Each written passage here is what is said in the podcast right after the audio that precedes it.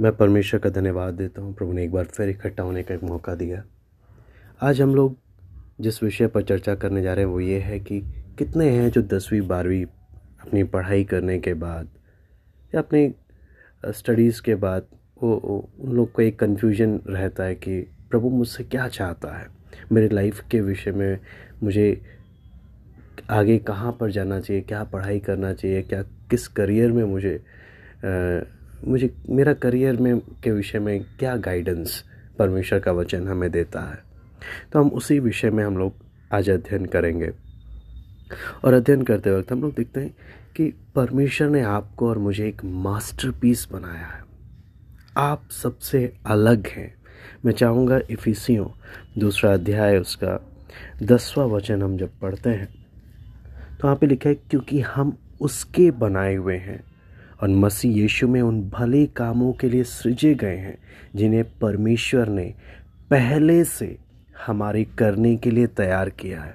यानी अंग्रेज़ी में लिखा है we are God's masterpiece he has created us a new in Christ so that we can do the good things he plan for us long ago है ना? तो यहाँ पे लिखा है, परमेश्वर क्या मास्टर पीस है?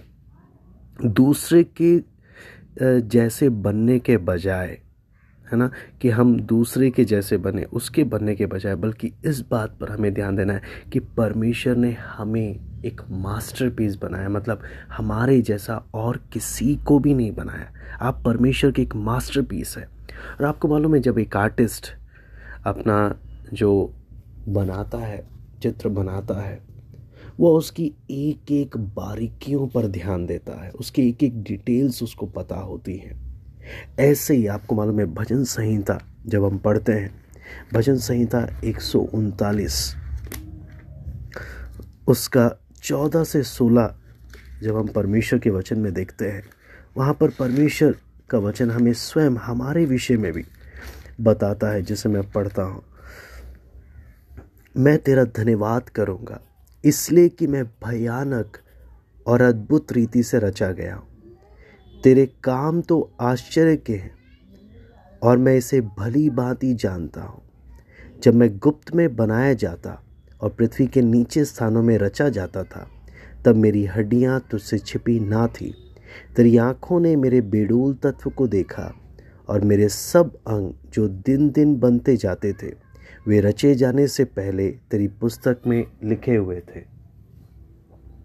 तो यहाँ पर हम परमेश्वर के वचन में जब देखते हैं तो वचन हमें स्पष्ट रीति से बोलता है कि परमेश्वर ने हमें अद्भुत तरीके से अपने स्वरूप में बनाया ताकि हम उसके इच्छा के अनुसार, उसके राज्य की बढ़ोतरी के लिए हम जी सकें। आपको मालूम है, यहाँ पर जब वचन में हम देखते हैं तो वचन हमें बोलता है, मेरी माँ के गर्भ से उसने मुझे बनाना शुरू किया और उस समय से उसने मुझे मेरे नतनों में जीवन का श्वास फूका। है ना? तो हम जब यहाँ पर समझते हैं तो परमेश्वर कोई भी चीज़ बिना वैल्यू के नहीं बनाता। वो एक सबसे, दुनिया का सबसे बड़ा कलाकार है।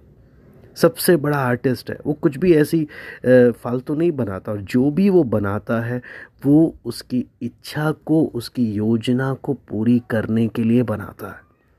आप और मैं परमेश्वर ने जब हमें बनाया तो विशेष रूप से हमें भी एक योजना के साथ बनाया।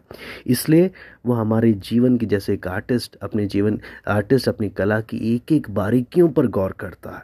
उसी प्रकार वो हमारी रोज़मर्रा के जीवन की एक एक बातों पर परमेश्वर भी गौर करता है। है ना? इसलिए इफिसियों दो का दस बोलता है कि हम परमेश्वर के मास्टरपीस हैं। और उसने हमारे लिए पहले से कुछ कुछ योजनाएँ बनाई हुई हैं। तो अगर हमने जानना है कि प्रभु हमारे लिए, हमारे जीवन का उद्देश्य क्या है तो हमने इसलिए समझना है कि हम सबसे पहले कि हम एक मास्टरपीस हैं और जानने के लिए कि प्रभु ने हमें क्यों बनाया, हमें परमेश्वर की ओर ताकना है, ताकि प्रभु हमें, हम पर प्रकट करके दे कि वो हमसे क्या चाहता है हमारे जीवन में। तो यहाँ पर वचन हमें साफ़ साफ़ बोलता है हम उसके बनाए हुए हैं है ना? एक आर्टिस्ट की तरह। तो यहाँ पर हम जब समझते हैं कि वन ऑफ़ अ काइंड है ना? हम एक मास्टरपीस जब हैं तो आप एक ओरिजिनल पेंटिंग या ओरिजिनल एक आर्ट है। आपकी कोई कॉपी नहीं हो सकता। लेकिन पर इसमें समझना है परमेश्वर ने मेरे जैसा कोई डुप्लीकेट जब किसी को बन, बनाया नहीं है तो मैंने किस प्रकार से जीवन बिताना है? अब आपको मालूम है परमी एक, टॉम पैटरसन करके एक प्रभुदास थे, उन्होंने कुछ इस प्रकार से कहा कि एक बात है जो मुझे हैरान करती है कि परमेश्वर जो भी बनाता है, वो सबसे यूनिक बनाता है। चाहे वो इंसान हो, चाहे वो जानवर हो, चाहे फूल है, चाहे पेड़ है, चाहे घास है, परमेश्वर ने सबको, इन सब चीज़ों को अलग अलग बनाया कोई किसी के जैसा नहीं है। सब अलग अलग है। तो यही बात यहाँ तक कि आप जुड़वे भी जब देखेंगे ना, वो भी सबसे अलग है। और यही बात हमें बताती है कि परमेश्वर ने जब सब कुछ अलग बनाया ताकि हम परमेश्वर की योजना को पूरा कर सकें। है ना? तो इसलिए यहाँ पर जब हम समझते हैं, यहाँ पर जब हम लोग देखते हैं तो क्या बात हमें, हमने समझना है कि परमेश्वर ने जो वर्जन आपको बनाया है, वो सिर्फ़ आप हैं, आपके जैसा कोई और हो नहीं सकता है। अब उदाहरण के लिए परमेश्वर ने जिस तरीके से हमें बनाया उससे अगर हम अपने करियर को भी देखें आपको एक स्पेशल तरीके से बनाया है ना? तो अगर आपको गिनतियों से या मैथ्स से आप मैथ्स आपको पसंद नहीं है क्या आप एक अकाउंटेंट बन सकते हैं? अगर आपको आ, मिट्टी पसंद नहीं है है ना? क्या आप किसान बन सकते हैं? अगर आपको बच्चों को और पढ़ाई से कोई मतलब नहीं है क्या आप एक टीचर बन सकते हैं। आज आप जानते हैं अस्सी परसेंट ऐसे लोग हैं जो उन क्षेत्रों में काम कर रहे हैं जो जो उन्हें पसंद नहीं है। क्यों? क्योंकि उनके टैलेंट्स वहाँ पर यूज़ नहीं हो रहे। मैंने आपको जस्ट एक हिंट दिया कि अगर आपको मैथ्स पसंद नहीं है आप अकाउंटेंट कैसे बनेंगे? है ना? अगर आपको आ, मिट्टी पसंद नहीं आप किसान कैसे बनेंगे? अगर आपको बच्चों से लगाव नहीं आप एक टीचर कैसे बनेंगे?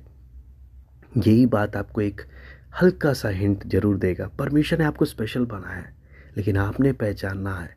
प्रभु, मैं, मुझे किस क्षेत्र में जानना है? है ना? परमेश्वर ने आपको जो बनाया, एक विशेष उद्देश्य से बनाया। आने वाले समय में इसके बारे में और हम लोग देखेंगे। प्रभु, मदद करें ताकि हम इन बातों को समझ सकें। प्रभु, आप सबको आशीष दें।